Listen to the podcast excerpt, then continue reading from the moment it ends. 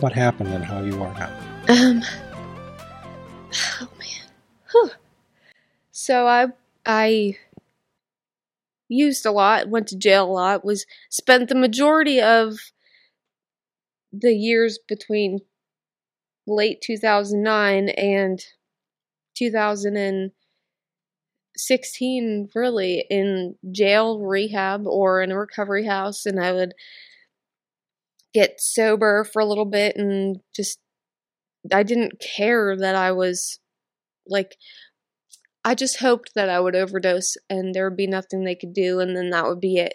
And in 2013, my dad decided he was going to get sober and I was in jail and I remember when I I called him and he was on his way to his first meeting and I thought he was joking. I was like, "What?" Because I had gone to meetings before and you know, he gave me crap about it, said it was a cult like jokingly and stuff and when he told me that he was going to a meeting, it was like, well, crap, now I don't have that leverage. Like, you know, he used to beg me to get sober and stay sober, and I would say, well, you're drinking, so what does it matter? Like, you do what you do, and I'm going to do what I do. And um, when he got sober, I didn't have that anymore, which made the actually made me feel bad about my use and think about him a little bit more. And uh, I remember one of the first conversations I ever had from him. Actually, I think it was the first phone call that I made to him from jail, which was six months after my mom passed away.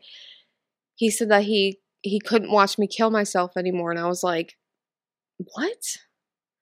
And and it took me like a couple of days to like realize, like, you know, this poor man. I know him and my mom worked together, but he lost his son and his ex-wife, who he had two children with, so he obviously loved her.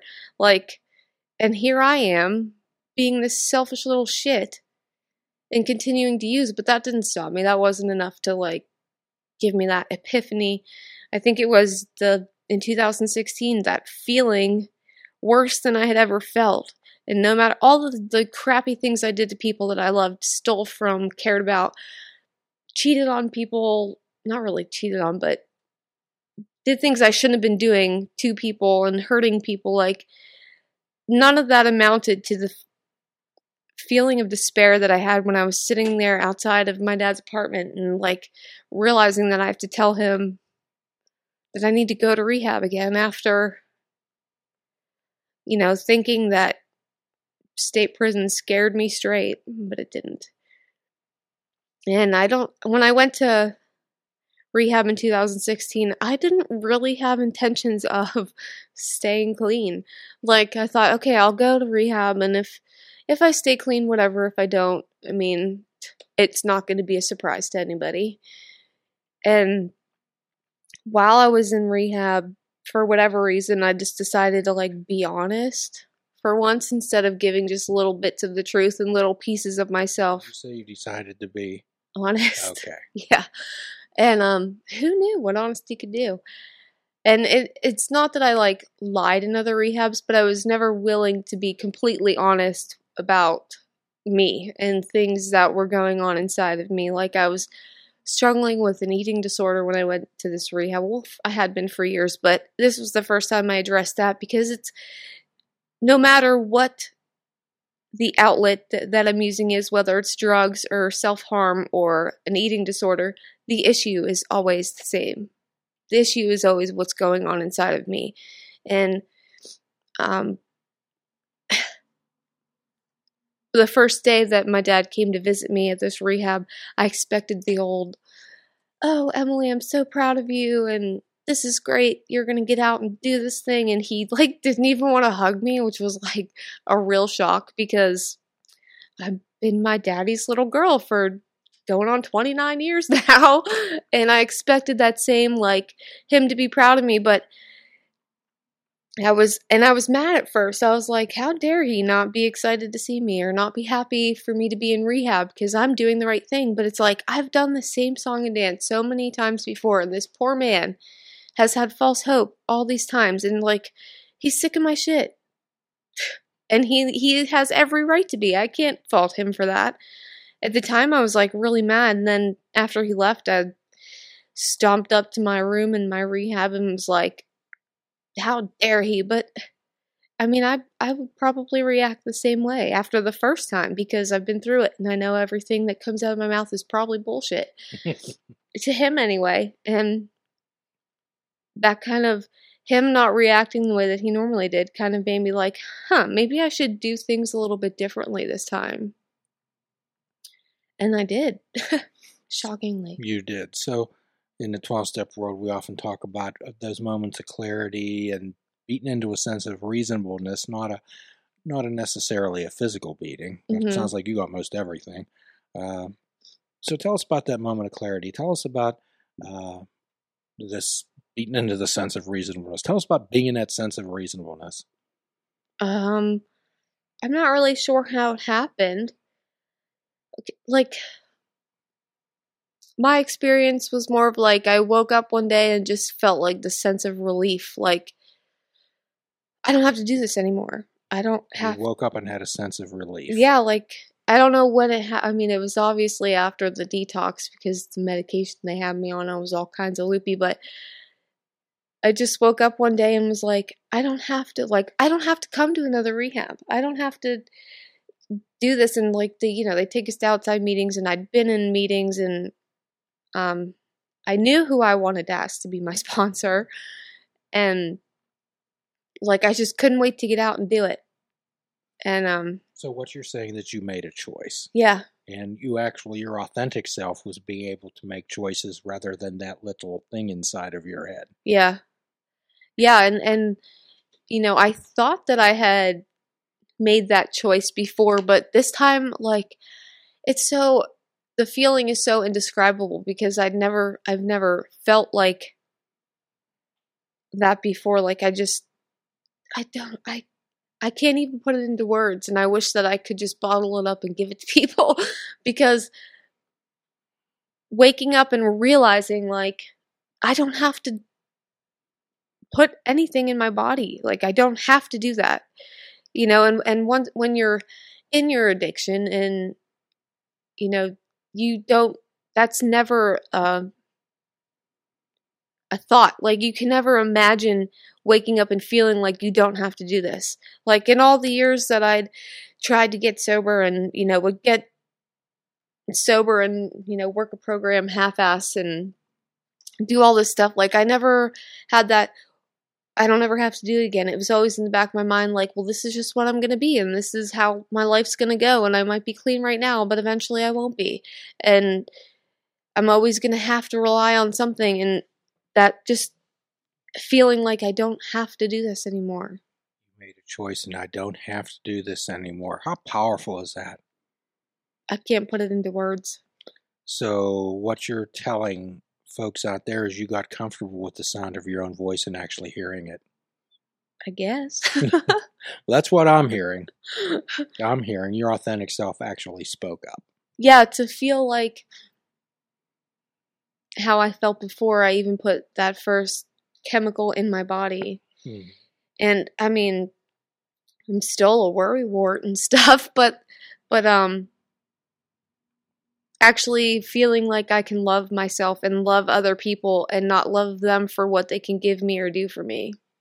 That's a real telling statement. You began to love yourself and love other people and not love them for what they could give to you. Yeah, Wow. How about that? yeah, it's crazy. So how how does that work? How do how did these how does these transformations work, Emily? What worked in your life? And this is this is something that's real important for people to hear.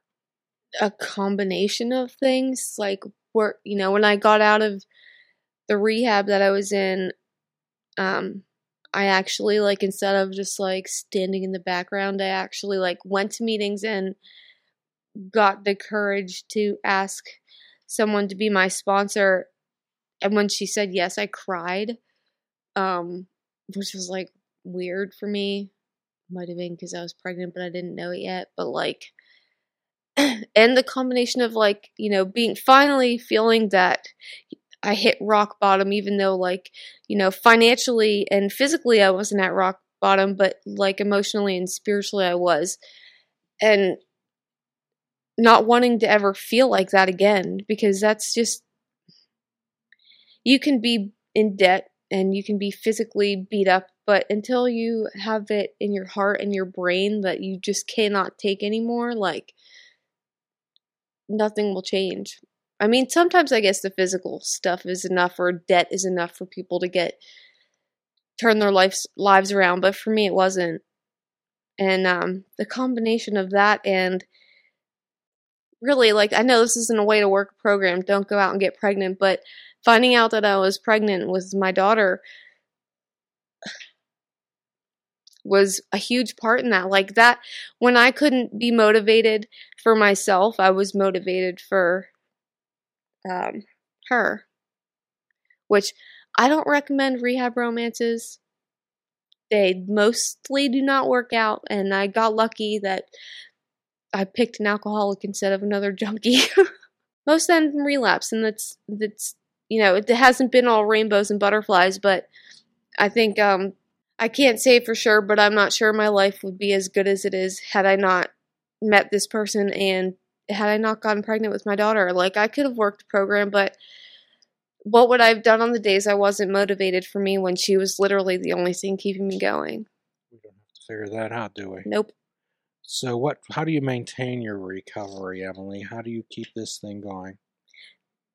Keeping in contact with my sponsor, probably not as much as I should be, but go continuing to go to meetings and be willing to even though I'm like have really bad anxiety, but willing to share with other people and meet people and um, do things that I'm not comfortable with, like the grapevine report, which seems small, but getting up in front of people is not my favorite thing to do.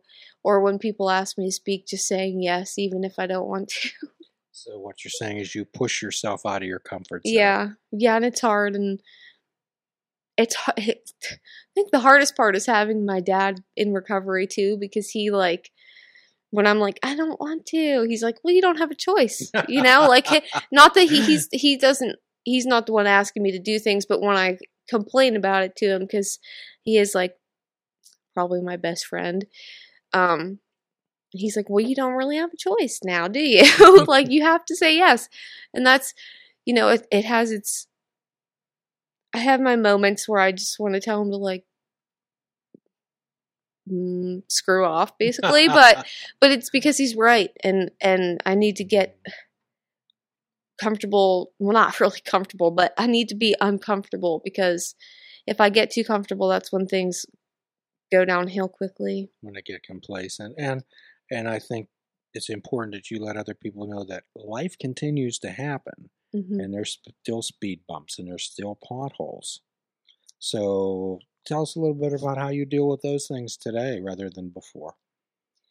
Um, today is like a lot easier to think about what I would lose if I went back to using and acting like an idiot. Uh, that was never easy for me, but I find that the farther away from drugs I get, the easier it is for me to think about the con- like I know one of the biggest things I used to hate when they would say it in like every rehab I've been in is play the tape through but because when you're you're out there and doing things and making decisions it's like you don't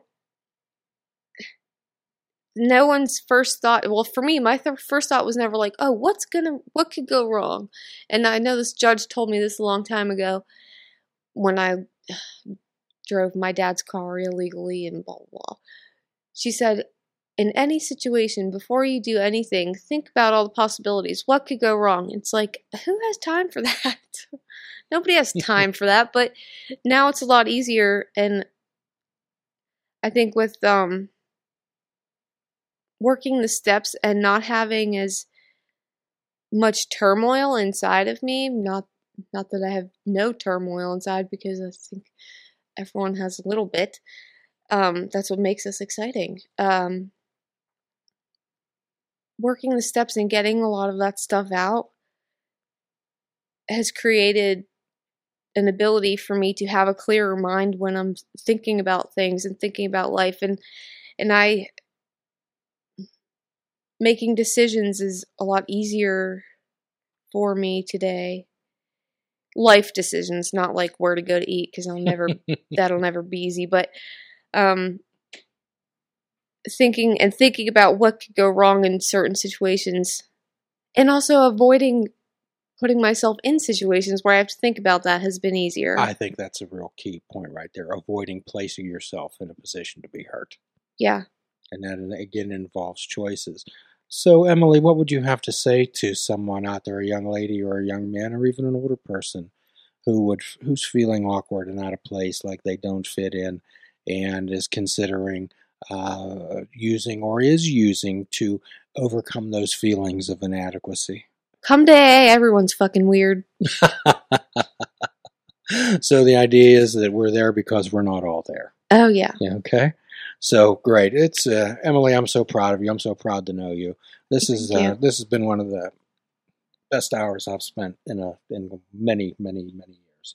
Um, I'm so appreciative of you coming down here, and I so much admire you. Like I told you that night after I heard you, that uh, you caught my attention, and my hope is that uh, you caught some attention of some people out there who may be listening to this podcast today or in the future. So, and as always, uh, we offer a free prescription at the end of every show fruits, nuts, and vegetables. Unplug your television and take up fishing. And for a truly mindful experience, we suggest that you fish without bait. Forgive yourself, forgive another, do a kindness for yourself, do a kindness for another. Till all are free, none are free. Namaste.